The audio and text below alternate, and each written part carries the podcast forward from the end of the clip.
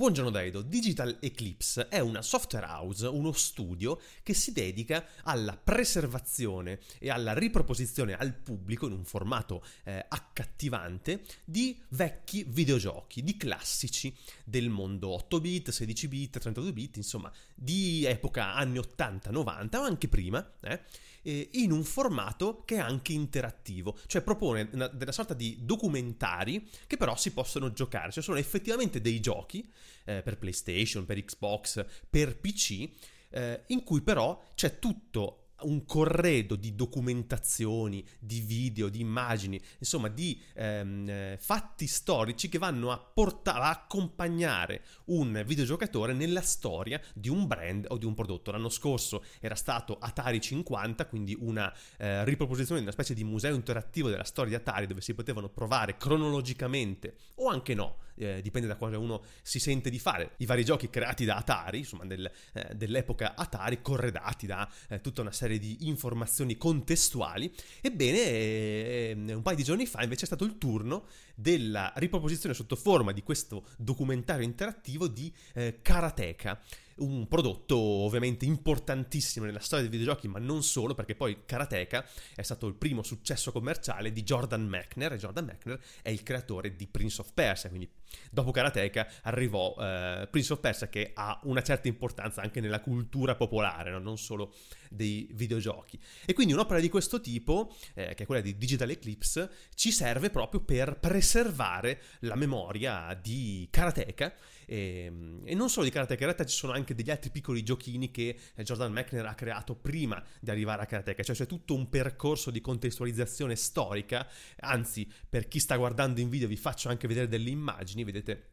un'immagine di karateka un'immagine del menu del gioco eh, che vi dà proprio l'idea di come ci si può muovere nel tempo cronologicamente per andare a provare varie versioni eh, del, del, gioco. C'è anche una versione poi rimasterizzata per fruirlo in una versione un pochino più eh, moderna e ehm, quello che volevo dire è proprio sull'importanza del preservare queste, eh, questi prodotti digitali, no? questi software, perché eh, diamo per scontato che il software, essendo un prodotto digitale ed essendo stato caricato su qualche device, magari su internet, eh, in qualche modo rimarrà per sempre. E non è così, non è così perché intanto perché il servizio su cui carichiamo un, un artefatto digitale potrebbe sparire o potrebbe cancellare quell'artefatto per qualunque ragione. Abbiamo visto qualche qualche giorno fa eh, che Twitter, per esempio, eh, per un bug forse o per una cosa un pochino più consapevole, eh, cancellava alcuni vecchi tweet con link a immagini o insomma documenti eh, multimediali. E, e, questa cosa può succedere. Anche i tweet sono parte eh, della storia di internet, potrebbe esserci del contenuto eh, che si, che, si, vuole preservare. Eh, con i videogiochi la cosa è ancora più complessa perché naturalmente c'è tutto dietro una questione dei diritti e quindi le software house che hanno creato i videogiochi, un discorso discorso che abbiamo già fatto anche quest'estate, eh, spesso vuole provare a risfruttarli commercialmente, quindi non li rende disponibili per i musei, banalmente, perché ne perderebbe la possibilità di monetizzare, ecco. Invece eh, cercare di preservare questa, questa, memoria è importante non solo nei videogiochi ma in tutto il software, cioè qualunque programma, qualunque pezzo di codice si scriva ha una sua importanza culturale e varrebbe la pena di, di sostenerla. E mi è venuto in mente anche quindi di ehm, ricordare che esiste l'iniziativa Software Heritage, peraltro creata dall'italianissimo, che è questa formula che faccio mia, ehm, Stefano Zacchiroli, che appunto è una fondazione che si ehm, va a, a, mira proprio a preservare il codice di qualunque codice, di qualunque software liberamente disponibile eh, nel formato sorgente originale, quindi per eh, conservare per sempre nella storia tutta la produzione di codice dell'umanità e quindi è una iniziativa che vale la pena segnalare, conoscere e magari supportare perché eh, alla fine il codice eh, è anche parte fondamentale della nostra storia ed è bene che sia preservato e non sia mai perso. E ora direi che partiamo con la puntata di oggi.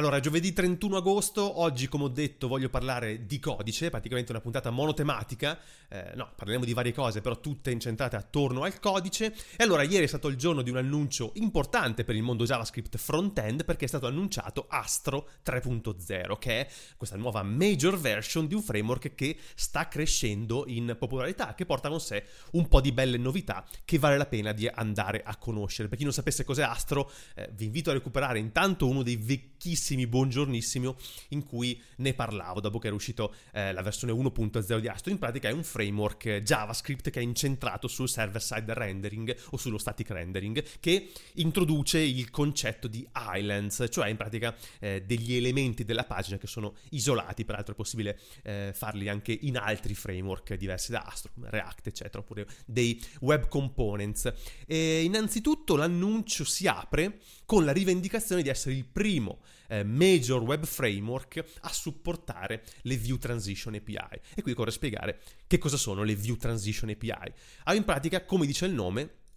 e vado sulla documentazione di MDN, come dice il nome è una web API che è stata realizzata da Google per eh, Chromium e Chrome e che attualmente è supportata da tutti i browser basati su Chromium, ma non da Firefox e Safari, che eh, non hanno dato indicazioni su quando eventualmente la supporteranno. È una candidate recommendation W3C, V3C, quindi se vi ricordate i livelli delle proposal V3C, una candidate recommendation non è uno standard eh, ufficiale del V3C, ma è una proposta che viene presa in seria considerazione e sottoposta a review da un certo numero di membri, che poi rimane in questo stato per un certo periodo di tempo, per qualche mese, insomma in questo stato di review per ricevere feedback e poi eh, ricevere feedback, commenti, insomma, e poi passare eventualmente al livello successivo. Ma in pratica quindi che cos'è? È una API API che gestisce e espone delle funzioni in CSS e dei metodi eh, JavaScript per creare transizioni e animazioni per gli elementi di una pagina,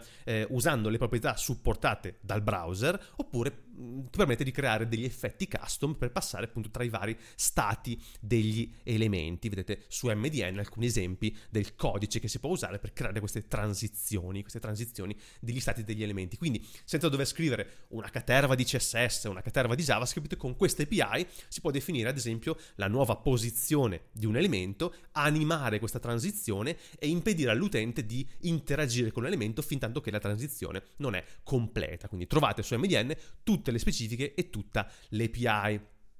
Quindi questa feature ora è disponibile su Astro e fornisce proprio un componente che si chiama View Transitions da aggiungere allo head delle pagine, al tag head, e poi si possono controllare gli altri elementi della pagina con varie proprietà, eh, le transizioni appunto dei singoli elementi. Quindi grazie ad Astro queste diventano eh, ora disponibili per tutti i browser in realtà, quindi chi volesse eh, provarle eh, può eh, con Astro averle disponibili su tutti i browser, quindi non solo quelli che supportano nativamente la View Transition API e quindi eh, se vedete anche i filmati, i video in questo questo momento le web app che ne fanno uso hanno un aspetto molto accattivante, sembrano quasi applicazioni native desktop, invece è tutto JavaScript. Peraltro è JavaScript server-side rendered come da concept di Astro, quindi molto leggero e addirittura si fa riferimento poi al si punta allo zero JavaScript anche per queste transizioni. Dunque, poi abbiamo un 30% in più sulle performance di rendering della pagina, e naturalmente le performance sono una di quelle, di quelle feature su cui Astro eh, punta tantissimo, e poi abbiamo la image optimization che ora è stable. E questo è molto interessante. In pratica è un componente image che si occupa di ottimizzare le immagini convertendole in WebP e poi aggiungendo per esempio gli attributi height e width per impedire il cumulative layout shift che è ovviamente una metrica fondamentale nei core web vitals. Quindi si richiama il componente image, gli si dà il suo src con l'immagine che può essere anche remota e Astro poi fa il lavoro di ottimizzazione eh, server side usando Sharp che è una libreria Node per l'ottimizzazione delle immagini. Peraltro integra nativamente il servizio Image Optimization di Vercel e qui c'è da rimandare anche alla news di qualche giorno fa, eccola qua, eh, in cui appunto si annuncia che eh, Vercel è ora official hosting partner di Astro, il che vuol dire che Astro è integrato nativamente nei servizi Vercel come Edge Middleware e insomma un altro tassello nella espansione di Vercel nel mondo dei framework JavaScript. Da ricordare questo fatto E um, infatti poi si fa riferimento anche sempre alla, um, nella versione 3.0 di Astro nuovi, alle novità su SSR in serverless. Quindi ad esempio c'è il code splitting per ciascuna rotta e poi c'è appunto Edge Middleware e poi ci sono anche dei moduli di customizzazione per hosting provider che quindi possono dire ad Astro su quale hosting si sta girando per attivare feature specifiche. Naturalmente si fa l'esempio di Vercel. Poi Hot Module Reloading con il fast refresh di React, quindi aiuta lo sviluppo dei componenti aggiornando live gli elementi in pagina quando si cambia codice senza un reload dell'intera pagina e poi ottimizzazione della build con la minificazione dell'HTML e il CSS inline. Quindi Astro 3.0 è disponibile, potrebbe essere un buon momento per provarlo o pensare ad usarlo magari per un prossimo progetto. Se state faticando con lo sviluppo JavaScript in questo periodo, se usate eh, framework che non vi piacciono, insomma, se il mondo front-end vi sembra difficile e faticoso, ricordate sempre per aspera ad Astro. E allora ieri avevo accennato alla fine del supporto a Protractor in Angular, non dicendo per chi non lo sapesse che Protractor è, o dovrei dire era, una suite per il testing end-to-end. Esistono soluzioni moderne, molto più piacevoli da usare, tra queste c'è Cypress, ormai un mio cavallo di battaglia. L'altro giorno è uscita proprio la versione 13 di Cypress e dunque qui la feature più importante annunciata nel blog è questa test replay che riguarda appunto la suite Cypress Cloud, che è un servizio a pagamento offerto da eh, Cypress IO. Quindi con test replay, in pratica, eh, quando un test fallisce in CI, invece di guardare semplicemente lo screenshot, gli screenshot o il video del test fallito, l'intero test viene registrato su Cypress Cloud e si può quindi ripercorrere step by step l'intero test guardando la console o lo stato dell'applicazione durante tutta l'esecuzione per vedere esattamente cosa è fallito e in che modo. Quindi in pratica è uno snapshot dell'applicazione al momento dell'esecuzione del test che poi potete far girare e saltare da uno step all'altro, tornare indietro, insomma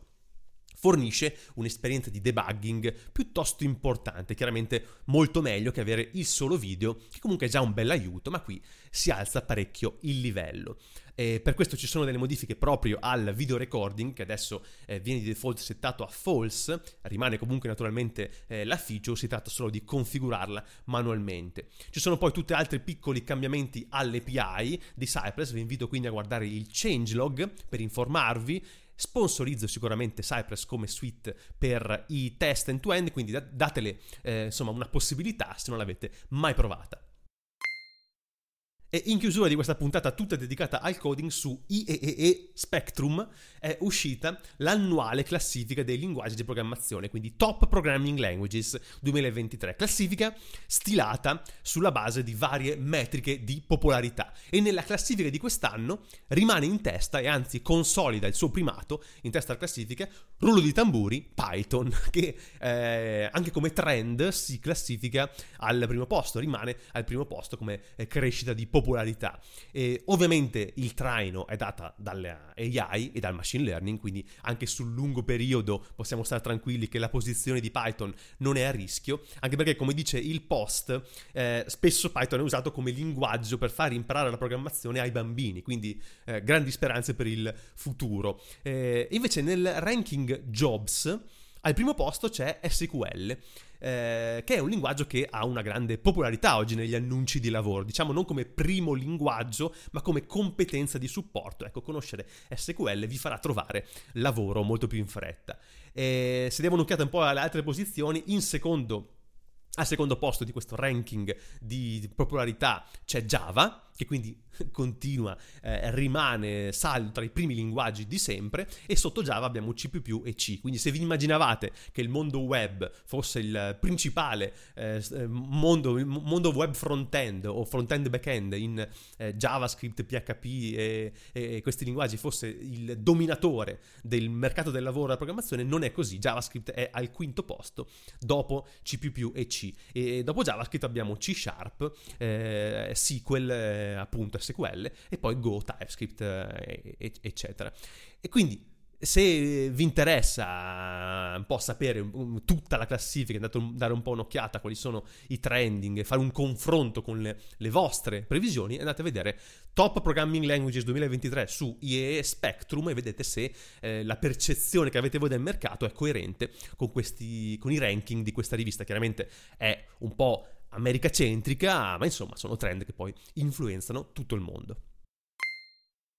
E quindi direi grazie di aver seguito questa puntata del Buongiornissimo che credo che influenzerà tutto il mondo, ovviamente, quindi tutta dedicata al coding, eh? sono stato molto bravo, molto bravo. Eh, a volte il coding lo ignoro un po', invece oggi solo coding, solo programmazione, che bello, quindi ci sentiamo alla prossima puntata, grazie per avermi seguito e ciao!